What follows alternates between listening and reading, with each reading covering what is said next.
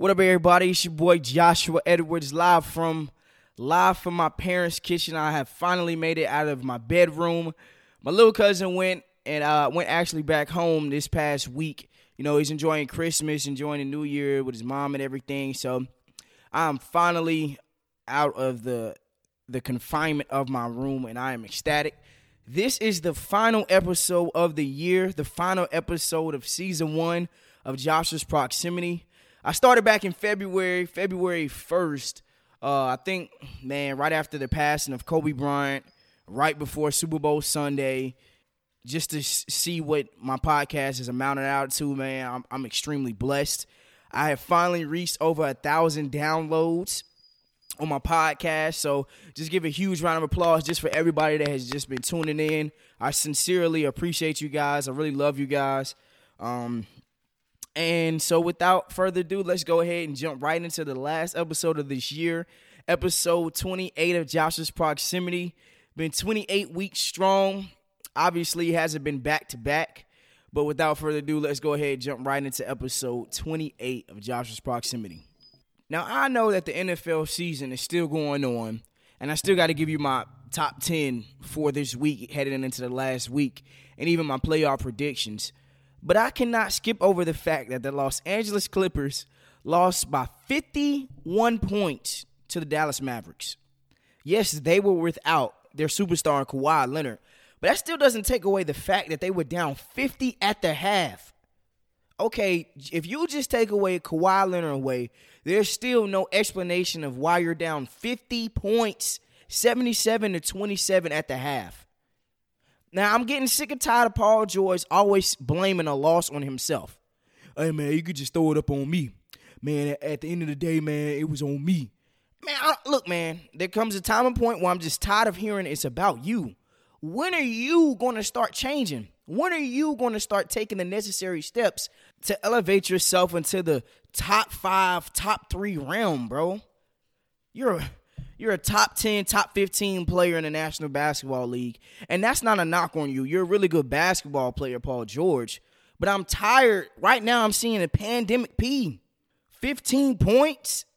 Come on, man. Your team needs you. Your other superstar is out, and you can only give me 15 points? I mean, what are we talking about?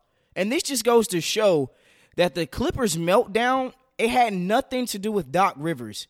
Everybody was on Doc Rivers' line saying how the Clippers gave up a 3 1 lead to the Denver Nuggets. Oh, they're this, they're that. But I mean, look, they're down 50 at the half. Doc Rivers is not the coach anymore. They still have the same players. So you tell me what's the issue? Without a doubt, it is the players in the locker room. I'm glad that Montrezl Hill got out of the locker room and he went to Los Angeles Lakers with my boy LeBron James because – this just goes to show that one, they don't have a leader on the team. Who is the leader on the Los Angeles Clippers? Please, somebody let me know. If you tell me it's Lou Williams, he went to Magic City. So who is the leader on the team? It's not Kawhi Leonard. He doesn't say anything. And I'm just starting to realize more and more it's not the coaching staff, it's the players. You can say the same thing with the Dallas Cowboys. Yes, they changed a, a, a, different coaching staff. They get Mike McCarthy. Now, granted, Mike McCarthy isn't a really good coach. I still think that he's more outdated, but they still have the same players. They're still giving up big leads. I mean, some of some of it is just effort. Like what are, what are the Clippers doing? 50 points at the half? That's effort. Oh, I, I can see you being down 20, 15, maybe even 25 but 50 points, man, I don't want to hear anything anymore about coaching being an issue. I think sometimes you really have to dive in and look at the players. What is the team like? What are the players in the locker room like?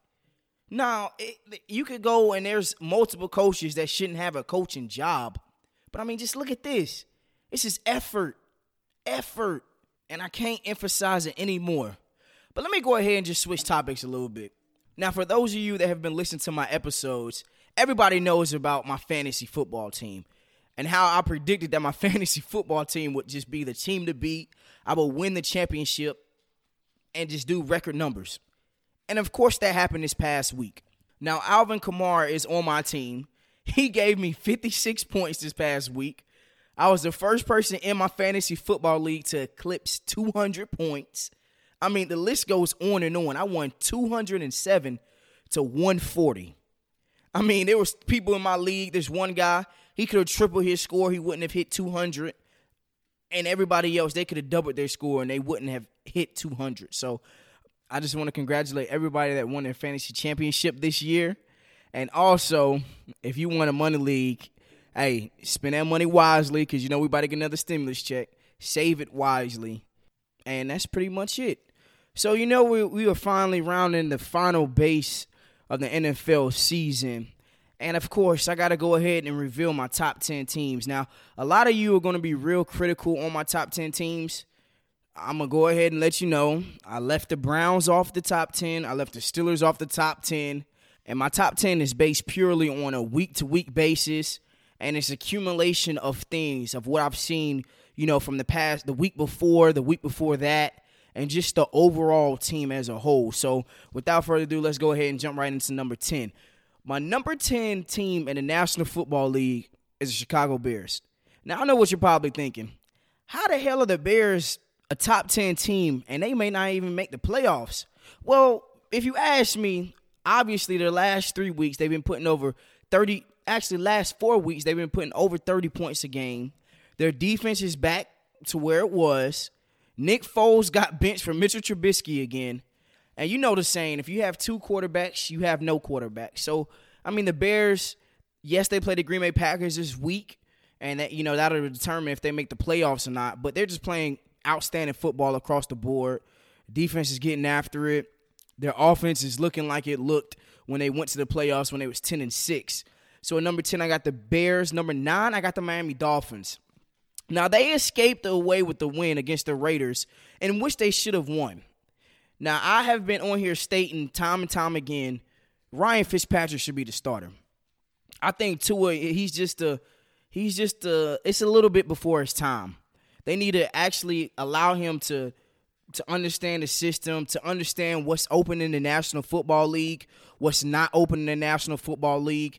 You see Ryan Fitzpatrick, he's throwing people open left and right. I mean, he's dealing and dominant against the Raiders. He balled in the fourth quarter when he came into the game, and they ended up winning it. So I got to put the, the Dolphins in number nine. At number eight, I got the Tampa Bay Buccaneers. Now, when you look at the Bucks, there's some things that's very frightening. Their secondary is atrocious. Okay, now let's just call it for what it is. They get burnt a lot and often. Their their defensive line sometimes inconsistent with pass rush. Their offense, they're not really multi multi dimensional. They throw the ball a lot more than I would expect them to. Uh, you got Leonard Fournette, you got LeSean McCoy, you got Ronald Jones, and you're not running the football more and more often. That is going to be a problem going into the playoffs. But at number eight, I got the Bucks. At number seven, I got to go with the Tennessee Titans. Now, yes, they got waxed by the Green Bay Packers this past Sunday, but I still don't believe that you know it takes away from the fact that they can run the football. Ryan Tan- Ryan Tannehill is playing great. Their defense can get can get them in trouble, but let's be real. They was playing in the snow. The running game really wasn't as effective at, as it normally is.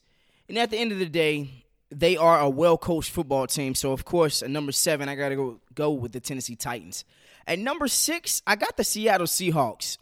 Now, when you look at the Seahawks, their offense it can either be really explosive or it can be stagnant. And I, you know, as the season has progressed, you know, Russ was cooking at the beginning of the season, and now teams are starting to figure them out. The receivers they can't really get open as much as they once was their running game. They gotta run the football. Chris Carson, um, Carlos Hyde, and they just got that other boy's back. I can't think of his name right now. Uh, Perry, I think is his last name, but you know the Seahawks. In order for them to make a, a deep run in the playoffs, their defense has to be stout, and they have to be hitting on all facets of the game. So right now, I got the Seahawks at number six, and number five, I got the Baltimore Ravens. Now, if you look at four out of my last five teams, they're not stamped. The Bears aren't stamped in the playoffs. The Titans aren't stamped in the playoffs. The Dolphins They're not stamped in the playoffs. And the Ravens, they're not stamped stamped in the playoffs. But when you look at the Baltimore Ravens, they are on fire. They've won four straight. Lamar Jackson is playing great football. He's still not throwing the way I would like to see him throw the football um, this late in his career. But their their offense, they're clicking on all cylinders. Their defense is playing phenomenal football. You know that they're going to be physical. But obviously the question of the day is what are you going to get out of Lamar Jackson when it comes to throwing the football? And I mean, that's just that plain and it's just that simple. So I believe that the Ravens are better than the Seahawks, the Titans, the Bucks, the Dolphins, and the Bears when you look at them as a whole. So I, obviously, I got the Ravens at number five. At number four, and it's subject to change, is the New Orleans Saints. Now, Drew Brees, he's still probably not 100%. They relied heavily on their running game against the Minnesota Vikings. Alvin Kamara won me my fantasy championship, six touchdowns. He really should have had eight touchdowns. But when you look at the Saints as the whole, uh, it's their passing game. Their passing game is really concerning to me. If it's not a check down, uh, Mike Thomas, he's not healthy. If it's not a check down, if it's not a slant, if it's not a, a out, if it's not a, a flag route, then they're not really moving the football down the field. Drew Brees, he's not throwing it deep. He's doing a lot of intermediate passes. So when you look at their team as a whole, I think that the offensive side, when you look at the passing game, it can really hinder their chances of advancing into the playoffs, deep into the playoffs. So at number four, I got the New Orleans Saints. Number three, I got the Green Bay Packers. Hey, Josh, what's wrong with the Packers? Well, we know what the Green Bay Packers are they're more of a finesse team. They're going to get the ball out of their hands. They're going to let Davante Adams work in space. He's going to run every route in the route tree. He's going to route you up from the line. He's going to catch everything. They're going to run the ball every now and then with Aaron Jones. But their defense and their front line on both sides of the football is just not physical enough for me, if you ask me yes, they shut down Derrick Henry this past week, but I mean, he still had a, a quiet 96 yards. I mean, uh, I don't know what really to say outside of their finesse team. They got great DBs, but it's that linebacker corps and that front line on both sides of the football that could hold this team back, you know, from making the Super Bowl. At number two, I got to go with the Kansas City Chiefs. Now, I'm not liking how they're winning I'm not liking the fashion that they're winning. You know, they're winning a lot of close games. Yes, they won seven straight. But I mean, they barely beat the Atlanta Falcons. Hmm. About a week before that, they barely won that game. Oh, and the week before that, they barely won that game. It seems like they're just kind of just slowly just going by, dragging their feet along. But it's really concerning to me because I'm expecting the Chiefs to blow out teams. They should have they should have blown out the Atlanta Falcons. No Julio Jones. I mean, their defense is terrible. Like I, you know, I, I would definitely highlight that team uh, going into the playoffs. You know, they get a bye week, but it wouldn't surprise me if their divisional game doesn't come down to last second, you know, field goal or last second touchdown. At number one, I got to go with the Buffalo Bills. Now they are a Hail Mary away from being winners of nine straight. Now, when you look at this team, they have a quarterback that should be in MVP conversations. Josh Allen is no bum. I mean, yes, you got Aaron Rodgers and Patrick Mahomes, but Josh Allen should really get a lot of consideration. And even their coach, I believe, should be, you know, a coach of the year if you ask me, because that team is just playing lights out. Josh Allen has shown tremendous growth throughout the years and even this year, man. So I think that we really got to start putting him into the MVP consideration. So that really rounds off my top 10. And number 10, I got the Bears. Number 9, I got the Dolphins. 8, the Bucks. 7, Titans. 6, the Seahawks. 5, the Ravens. 4, the Saints. 3, the Packers. 2, the Chiefs. And number 1, I got the Buffalo Bills. Now, you know how we close out this section. Uh, I got to give you my predictions heading into the last week, week 17 of the NFL season. So let's jump right into it. The Lions versus the Vikings. I got the Vikings winning this game. I don't think it'll be relatively close. Falcons versus the Bucks. Ooh, I might go with the Falcons. I think that the Bucks might rest their starters or at least play for the play in the first half. So I got I got to go with the Falcons. Jets versus the Patriots. I got to go with the Patriots. Even though the Jets have beaten the Rams and the Browns back to back, I don't believe that the Jets will beat the Patriots. Dolphins versus the Bills. Um, I got to go with the Dolphins because I believe that the Bills will rest their starters. Steelers versus the Browns. Going Browns. Cowboys versus the Giants. This is going to be a great game. I'm going to go with the Giants, though. I think that they'll beat the Dallas Cowboys. There's not really much to say about this game. Ravens versus the Bengals. Come on now. Ravens easy. Jags versus the Colts. I got the Colts. Titans versus the Texans. It wouldn't surprise me if the Texans won, but I got I got to go with the Tennessee Titans. The Cards versus the Rams. I'm going with the Arizona Cardinals, man. Jared Goff just dislocated his thumb. No, he actually broke his thumb, so I got to go with the Arizona Cardinals. Saints versus the Panthers. Panthers are, getting, are going to get blown out. I got to go with the Saints. Packers versus the Bears. I got to go with the Packers on this game, man. I'm sorry, Bears, but you're eliminated. Chiefs versus the Chargers. I'm going with the Chargers. Seahawks versus the 49ers. Seahawks easily. Raiders versus the Broncos. Ew. Raiders. And a Washington football team versus the Eagles. I got the Washington football team clinching that last spot in the NFC playoff. So I just want to say thank you for this year. This year has been excellent.